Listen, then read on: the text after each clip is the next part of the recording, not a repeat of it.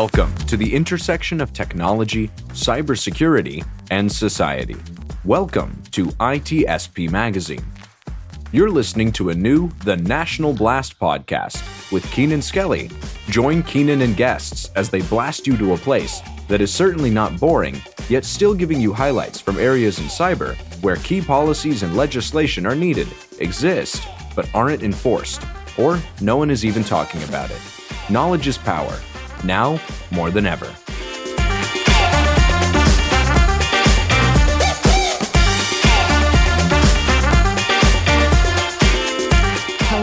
Everyone, and welcome to the latest episode of The National Blast. I'm your host, Kenan Skelly, and we have a very special guest today, Representative Lou Correa from California, and I'm going to hand it right over to him because we have a lot to talk about in cybersecurity today. But Lou, Congressman, please tell us a little bit more about yourself and what your focus is.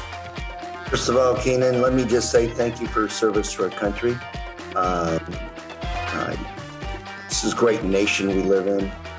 Great country, and we enjoy many freedoms, individual liberties, economic opportunity, the greatest experiment, the greatest country in the world. We make it happen. People all over the world are essentially coming to America today as they have for the last 250 years. And that's because this is a great nation. And what makes it great are people like you that actually go out and fight for our country as volunteers. You're not even, you don't even have to go into the military. You do it because you think it's the right thing to do. And Ms. Kelly, for that, I thank you very, very much. I'm Congressman Correa. I'm son of immigrants. And I have to tell you, this is the greatest country in the world, like I just said. My parents came to this country, and because they came to this country, had opportunities like no others. I often tell people that if my grandparents would have stayed in Mexico, I'd probably be working somewhere in a restaurant waiting tables. But because I came to the U.S., I worked hard, studied hard, followed the laws. I actually am now a member of Congress. And that says a lot about our nation. And mine is not a special story here today in Congress. We have a lot of individuals that fought their way, worked their way, and through our society, through our economy, and are now members of Congress. I got here as a member of Congress with one simple job: to keep America great, and number two, to make the life of my constituents on a daily basis better than it was when I got here. Easier said than done, because in the 5 years that I've been here, Ms. Kelly, you learn that you have great plans, but you end up managing by crisis. The last 5 years, it's been crisis after crisis after crisis. And at the same time, the environment is changing within that crisis. And what we try to do is manage and keep our eye, so to speak, long term. If I take you back over the last 40 years or so, we won the Cold War against the Soviet Union back in the early 90s, late 80s, early 90s. A great Californian, Ronald Reagan, was president, one of the greatest presidents we've had. He was able to win that Cold War. The Berlin Wall came down. And for a while there, we were the only superpower in the world. And we had the opportunity, in my opinion, to do some great things. We could have done a lot better than we did, but here we are today, 40 years later, in a different world where not only do we have Russia, who's no longer an economic power, but still continues to be a military power with probably 10,000 nuclear weapons. We have a new kid on the block, which is China, which is now second or maybe the largest economy in the world. And that poses a whole different set of challenges. They happen to be one of our biggest trading partners. They happen to own probably our largest percentage of foreign debt, or American debt being held by foreigners. We've worked well with them. They were our ally in World War II. Yet today, they have challenges. They pose challenges to us. and we have to manage that relationship. We also have challenges in the Middle East. We have challenges all over Asia. We have challenges in Latin America. So we as Americans have an interesting world that we are, and we have to make sure that we make decisions that are optimal and make decisions that we know will help us continue to be leaders in the world. And some of those decisions also have to be not about only America, but rather America and working with our allies around the world to leverage our strengths with those of our allies. And that leads us to, of course, to that issue that all of us keep talking about, which is cybersecurity. You know, the internet hasn't been around for more than a couple of decades. I still remember, and you know, I'm going to essentially date myself, but I remember using typewriters in law school. And right as I was leaving law school, Apple computers started coming into the fray. But look at us today, and I'm sure the technology will only, you know, continue to increase in terms of efficiency, complexity by quantum leaps. But that leads us to, of course, cybersecurity, which is keeping ourselves secure. The internet, which was designed to be an open system, is a great tool, but it's also a place of vulnerability, as all of us have known. Everybody knows somebody that's gotten hacked or has gotten held by ransomware, and it's had things happen to them, their credit card stolen online. That's happened to me a number of times. And all of a sudden, I started getting my credit cards get charged up, and I had no idea where that came from, but somebody somewhere was able to download my vital information and steal it. And the question now is, how do we become a better, secure society when it comes to cybersecurity? And those are the challenges we face today on a day-to-day basis. And they are significant. I mean, we've had a lot happen to us, like you said, the COVID emergency that we've kind of all been dealing with. But on top of that, during that pandemic, cybersecurity threat actors have been getting more and more focused, laser focused on how they can get into organizations, especially with a large portion of the workforce actually working from home and using their personal devices, using their personal computers, you know, the same ones where their kids are playing Xbox and Call of Duty and sharing all of their information with their gaming buddies. It's become a real challenge to kind of address all of the cybersecurity issues that have been coming and the wave of threat actors that continue to move in. You know, Kenan, you're absolutely right. You talk about the COVID, the pandemic, and how we became much more reliant on the internet to communicate. And all of a sudden we realized that we opened up a whole new way of living that we never thought could be possible. But, you know, I like to think of these issues, basic stuff is basic stuff. Let's keep it simple, keep it manageable. For example, I've had my constituents call me and say, you know what, somebody just got me. Somebody's called me wanting, you know, thousands of dollars. They seized all my data, my clients' data. What do I do? And after I finish helping them their problems, I realized something, which is a lot of people bring these problems onto themselves. They themselves open up the door to these bad actors. And in one case in my district, the one I'm talking about, one of the employees opened up one of these emails that probably he should not have. And in doing so, downloaded some nasty stuff into their computer system in this financial services firm. And, you know, 5-6 years ago, I sit on Homeland Security. We were discussing this issue. We came up with this idea, which was, a chain is as strong as its weakest link. Very common concept, but very applicable to cybersecurity, because if you've got employees that don't practice hygiene, you know, good hygiene when it comes to the office, their computers, then you're opening yourself up to a major breach. Oh, man. So my listeners are right now, they know it's going to happen. You know, it's coming. I'm going to get up on my soapbox about educating the masses on cybersecurity. Here I go. Oh my gosh, yes.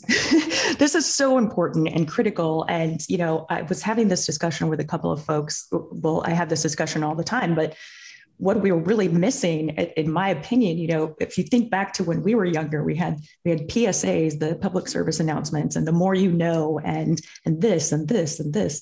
And when I was in high school, you know, we were taught how to balance a checkbook and do all of these things. But what we're not doing right now is actually teaching, you know, kids from kindergarten and then through, you know, teenage years and then into their internships and then into their jobs. And then after they retire, we should be teaching all of these people some fundamental public service kind of announcement things when it comes to cybersecurity.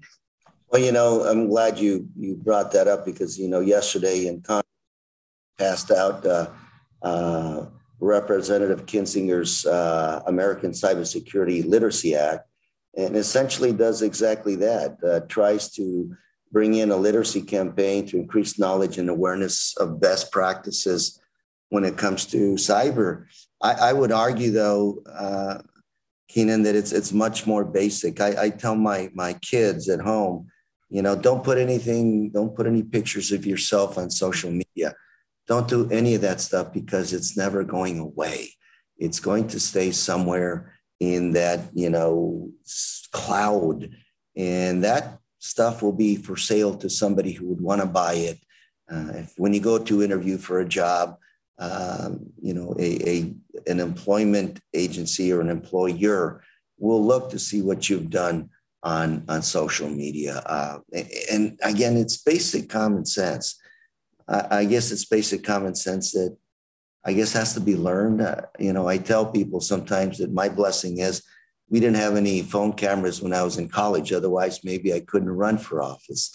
But yeah, you know, I think that point, though, is very relevant when we're talking about, you know, this generation of kids who are kind of growing up today, where they've grown up in an entirely TikTok kind of world where they're sharing every moment of their lives just by nature.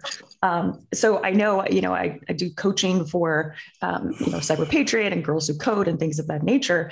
And I'm absolutely baffled when they walk around with their phone and the video's on and they're just walking around with the video. As a person that grew up in a different time with, you know, different security expectations. So I think that it's definitely about doing some education and some teaching to let them know that this world that has been built around you of technology, of being super open and sharing your entire life, is also hurting you. And here's how. I think those kind of correlations have to be, like, really, you know, driven home with the next generation. And it is. And coming back to the weakest link, when it comes to businesses, when it comes to national defense, when it comes to financial services, if you think about all the vendors in the supply chain, national defense, you know, in my district, I guess it's okay for me to say this, but I have some of the most top secret manufacturing going on for some of our most sophisticated weapon systems that we have to defend this country. And they're very invisible to the naked eye. If you drive by some of these factories, you would think they're making, you know, paper clips, widgets. And once you get in and you look at it, you say, oh my God, these guys have the keys to some of the most sophisticated, you know, quiet technology in the world, so to speak. And they also talk about the precautions that they have to take to make sure nobody hacks their systems, nobody steals their technology, and the pains they go through. And then they talk about the pains they go through to make sure that everybody they talk to also is up to scrub, because all you need is one weak link in that chain and it all gets blown up. Absolutely. And it not just, you know, third-party vendors. We've been talking a lot since Colonial Pipeline about supply chain attacks and things of that nature. You know, I feel like as a security person in general, we kind of think outside the box of security, and everything we look at is from a security perspective, but you cannot expect that your employees, you know, if you're Microsoft, if you're in Amazon and you have global, you know, $250,000 or 250K employees, then that starts to get really interesting. And how do you make sure that everybody understands the basics of what they should be doing? So I really it has to be more than just the kids and the older people. It has to be, like you said, with the Literacy Act, it has to be everyone. Everyone has to get this. It's interesting you bring this up, Ms. Skelly, because we had a meeting with Google execs yesterday here in Congress, and they threw out a fact that I found was fascinating. Anti-spyware, anti-developing artificial intelligence, cybersecurity, they spend more money than probably the U.S. government. Oh, yeah. And why aren't we spending that money on just making people smarter? Because most Americans want to do the right thing. But if we keep providing them with crappy training and a crappy way of, understanding cybersecurity, they're never actually it's not going to stick. They're not going to care. You have to make it personal. You have to make it personal to human beings and their everyday lives. And that's somewhere where we've been really kind of failing, I think. But you can't fix it with technology, because at the end of the day, I couldn't agree with you more, Kelly. We are failing in that area. And you think about it, reading, writing, and arithmetic is what we typically teach our kids in public schools or in anywhere else. But now you kind of almost have to get in there and talk about the cybersecurity, the AI age, so to speak. This morning, again, I had my meetings that I have with what's called the Aspen Group, a think tank in the U.S., and the issue today was China and threats in that region of the world to the U.S., and a lot of discussion. But the one thing that I walked away with was the best way to counter these threats around the world is to invest in American education, invest in training our artificial intelligence folks, educating our new generation. We can't be chasing their fastest hyper new missile. What's going to change the world and keep us ahead of the rest of the world militarily, industry wise, and every other way is having the smartest people in the world, artificial intelligence, programmers, scientists, the best chips in the world. May they not be made in Taiwan. I want to make them in the US. Mm-hmm. That's what's going to keep us ahead. And that means don't chase everybody. Don't chase your tail. Don't chase the other person. Focus on your lane. Yep. Like you said, heads up football, smart. We got to educate our folks here. 100%. 100%. I'm going to go off on a little bit of a tangent, though, for that one, because I'm curious about what you think about this. Had an argument just the other day, I think it was yesterday, actually, about whether or not the arts should be considered part of STEM. So STEM versus STEAM. And then for the listeners, STEM is all focused on science, technology, engineering, et cetera, medicine, things of that nature. But the A in STEAM is for arts also. And the concept with that is that we should not take all of the money from all the schools in arts and music and these types of things, because that also gives children and gives, the next generation of cyber defenders, the next generation of human beings, an understanding of imagination and how to think outside the box and how to take this technical knowledge that they have and apply it in a wide variety of ways. So I'm curious what you think about that in terms of the difference between STEM and STEAM, and if arts really fall into that focus that you were totally 100% with you. Totally 100% with you. Yes. And I'll tell you why, because artificial intelligence, becoming a programmer, it's not about learning how to program. It's not learning how to write that code. It's about addressing a problem, okay? And here, for example, in my job, every day I have a number of meetings, and every day what I try to come up with is thinking about the different aspects of the different problems. And they're, Central America, they're China, they're my neighborhoods back home. You're trying to find those common elements to those problems to come up with the best solution possible. You're coming up with a solution to those problems, and you have to think creatively. I didn't learn how to do that in my history class.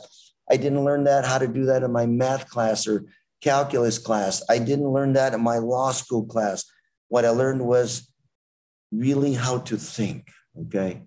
I'm a frustrated artist. I should have become an artist, but I stopped taking art classes when I was in 8th grade. But your point is a good one, which is that's the way you think outside the box and to come up with solutions. That's what you have to do. And with all due respect, I think in an international competitive economic environment, Americans are known for our creativity. Absolutely. We create things and other countries take those things that we created and make them cheaper and sometimes better and so on and so forth. But we still lead the world when it comes to creativity. And I think that magic thing, that magic formula, that potion is the arts and the way to think in a different level. Absolutely. I love it. I love it. So, you know, one of the things that that I've actually been talking to you in your office about for a couple of months has to do with some of the issues that we have outside of China and outside of Russia when it comes to really getting at some of these international criminals who are kind of squatting in countries where they know that they can't really be, you know, arrested or extradited from. Tell me your thoughts on that a little bit. How does that kind of fall into some of the other issues within Homeland Security? Like, you know, when we talk about the drug trafficking and other things, is this something that goes across, you know, the Homeland Security kind of space, or is this new to, you know, cybersecurity? Great question. And that one, that was a soft pitch there for me because I've been trying to talk about, this country, defense of this country, a big issue right now is border security. And most people look at the border security as being what's going on at the southern border, refugees, and how do you build a wall? How do you stop them? And my argument has been border security doesn't end, doesn't start, doesn't end at the border, but rather border security is something that reaches beyond our borders. So for example, the drug trade, there's no one way to get drugs into the US. The issue isn't the drug trade, the issue is our drug consumption. But nonetheless, drugs create corruption, okay? And you talk about the long arm of the law, the long arm of the US law, the FBI, the Department of Justice, our federal criminal statutes, extradition treaties. One thing that criminals around the world fear are American prisons, because they know once you're in an American prison, you're not going to get out. You're not going to break out. You're not going to have it easy. You're going to be like everybody else there. And people don't want to do hard time. I would not want to do hard time. Foreign criminals, American criminals. So in my opinion, what we've got to do and what I'm trying to figure out is a way to extend our jurisdiction so we have a corrupt individual in some part of the world that's taking U.S. aid and ends up in his or her Swiss bank account. We can extradite that person to the U.S. to, you know, essentially be held accountable for the crimes. In the same way, cyber. This is the issue. You hit it right on, Kenan. Cyber criminals around the world. Usually it's not a state government that's doing this. It's a state government, a national government, for better words, national government, foreign country that is looking the other way while these criminals are operating out of their country. And then, you know, whoever it is can say, hey, you know what? Our government has no idea. We have no knowledge. If they're doing it, they're criminals in our country, but we don't know about them. Oh, right. And that fact right there is what really kind of disturbs me about this, because it essentially becomes state sponsored, especially if the criminals are, and this is the case when we're talking about cyber, most of them do not do cyber crime against those countries that are not going to extradite them. And if the government there decides to look the other way, then it to me, that's state sponsored terrorism. Absolutely. And this is getting into another issue. I'll come back to this one in a minute. But so the goal here is to have an understanding with these countries come up with international agreements to say, you can't have this being done in your backyard. We can put sanctions on you. We can go after these criminals. And my preference is to go directly after these criminals and bring them to justice in the US. Extradition treaties, being able to go in. And by the way, if you really are not an ally, if you're really a trading partner, if you really want to do business with us, you got to work with us. Absolutely. The point I want to make to you, though, is this is also important for world stability. And let me give you my perspective. We have a lot of nuclear weapons, okay? China has a bunch of them. Russia has a huge bunch of them. We have tension all over the world. We have tensions in Taiwan. We have tensions in the Middle East. What would happen if a cyber attack blinded our national defenses for more than a minute or two? Yep. If you have our defense system blinded, you know what's going to happen. You know, you're going to have somebody on that button that's not going to know if it's some knucklehead in you know, back room somewhere in a third world country, or if it's you know, the Russians or the Chinese that have decided they're going to preempt us with a preemptive attack. They're going to hit us first. They're going to have a first strike. You don't know that. Therefore, your assumption's got to be they're coming with everything they've got. We're going to go with everything we've got. That's a very destabilizing situation in the world. And what we've got to do is sit down with these countries, China, Russia, Iran, hopefully North Korea someday, that can't do this. We've got to come up with an international understanding. Otherwise, we're going to obliterate each other. This is destabilizing. We've got to figure out how to take these destabilizing factors out of the equation. And you may think I'm dramatizing, but I would argue with you right now that most of our electric grid has been penetrated with cyber malware. I believe most of our systems are already infected, and I believe we've infected other systems around the world. And so it's that, you know, from the 1980s, this is mutually assured destruction. Yep. You don't pull the trigger because we can pull the trigger, and then everybody just, it becomes very ugly. But if it's another group that pulls the trigger, we have no idea who it is. You know, you're spot on. I totally agree with that. And, you know, we've done this in other, domains before. And as somebody, you know, as an EOD tech, very familiar with nuclear, chemical, biological, you know, we got to a point as an international community where we could stand up and say, okay, we're not going to use mustard gas anymore because it's a jerk move and it's going to really destroy humanity, right? It's going to come into blows, just like your nuclear kind of example, just like a chemical example, if we're talking about VX and other things like that. But what people continue to fail to realize is that cybersecurity, information security is the linchpin across all of those domains. So it has to get to the point where we have international norms, where we have international conversations that really drive home that this is just like those domains and equally as dangerous. Correct. And so, again, I would come back to what I said earlier, which is keep this stuff simple and keep the fundamentals there. We have to have education, basic education, along with reading, writing, and arithmetic. You talk about cyber hygiene, cybersecurity. The new world we are living in, where, you know, I, as an elected official, my expectation of privacy is zero. And, you know, 20 years ago, people are telling me, you know, the opposition is going to find out where you write your checks to, what you've been spending your money on, and you're going to look at your credit card receipts. That was 20 years ago. God knows what they can do now, right? Probably they can, you know, watch my movements everywhere I go. So the point is that we're living in a new world, and we have to, as a society, adjust to that and, you know, use the internet, use cyber for positive purposes and minimize the negativity of this new world. I'm gonna throw this one back on you as an ask. Education in this country, we talk about, you know, kids graduating from high school, going to university, kids graduating from high school, going to a trade school, becoming a construction worker.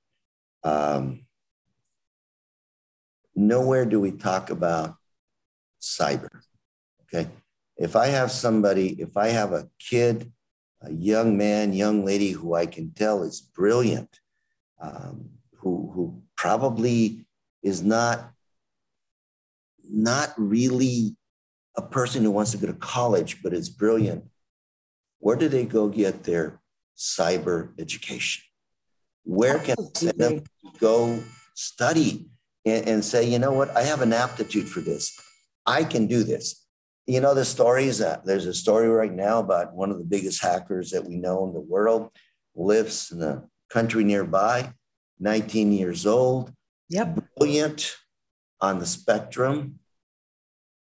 This is special because this shows me that we have individuals in our society that are super intelligent, where they can study programming, they can study code, and become very productive members of our society and probably help us get to the next level. Question is, how do we educate them? How do we open up the doors of cyber technology, cyber education?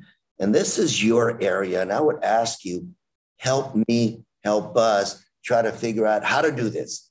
So 100%. I have, let's do it. I have all the ideas. When we're talking about neurodiversity, specifically in cybersecurity, that is definitely one of my passions and something that is so crucial. You're right. When we have people who are on the spectrum, or we have people who maybe have Asperger's or just ADHD, any types of these kind of, you know, what people would say are disabilities are really not when it comes to cybersecurity. And we definitely have some resources around the country that are getting more involved in that. But there's definitely, I think, a need for support from Congress to make that happen. In terms of other organizations, you know, I'm on the board for Women's Society of Cyberjutsu. And another organization that I know very well, Raisis, is having a conference here this weekend, which I believe you might be a part of, to help the Latino and Hispanic community get more involved in cyber. There are so many of these kind of nonprofits and organizations around the country that do this, but what we need, what we really need, is kind of the mandate to provide public service, you know, cybersecurity understanding. And that's just not there right now, which is why you see so many of these 501c3s popping up to kind of fill that void. And you're 100% right.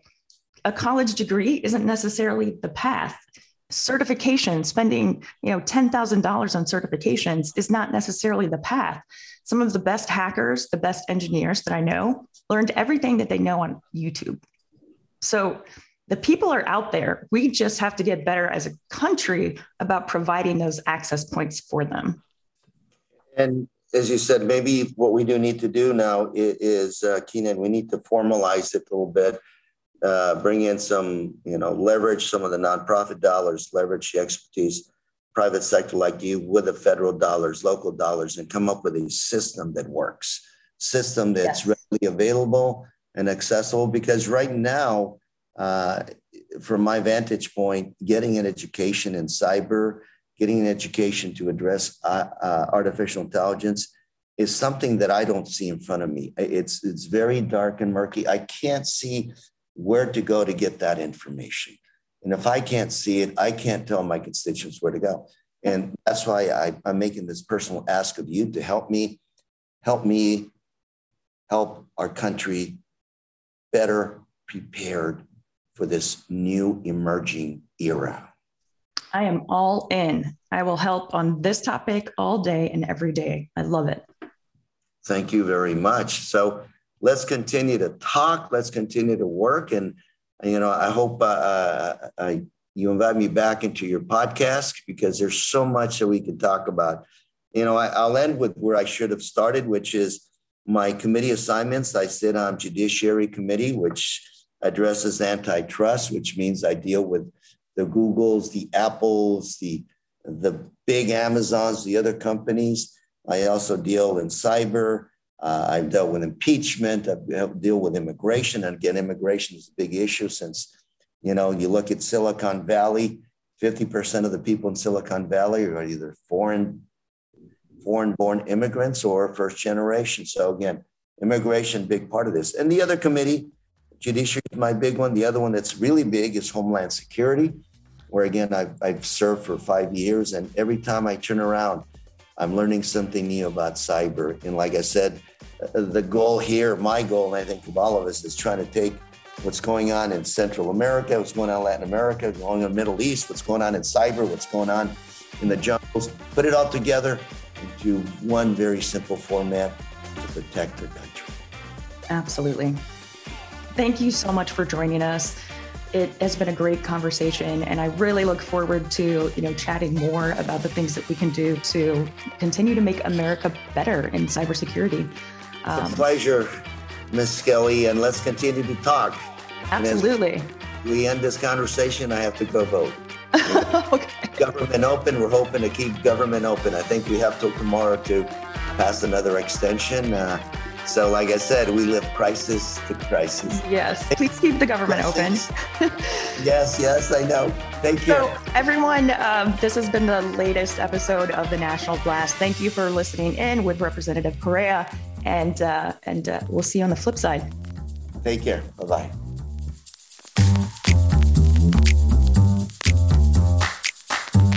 We hope you enjoyed this episode of the National Blast podcast with Kenan Skelly. If you learned something new and this podcast made you think, then share itspmagazine.com with your friends, family, and colleagues. If you represent a company and wish to associate your brand with our conversations, sponsor one or more of our podcast channels. We hope you will come back for more stories and follow us on our journey. You can always find us at the intersection of technology, cybersecurity, and society.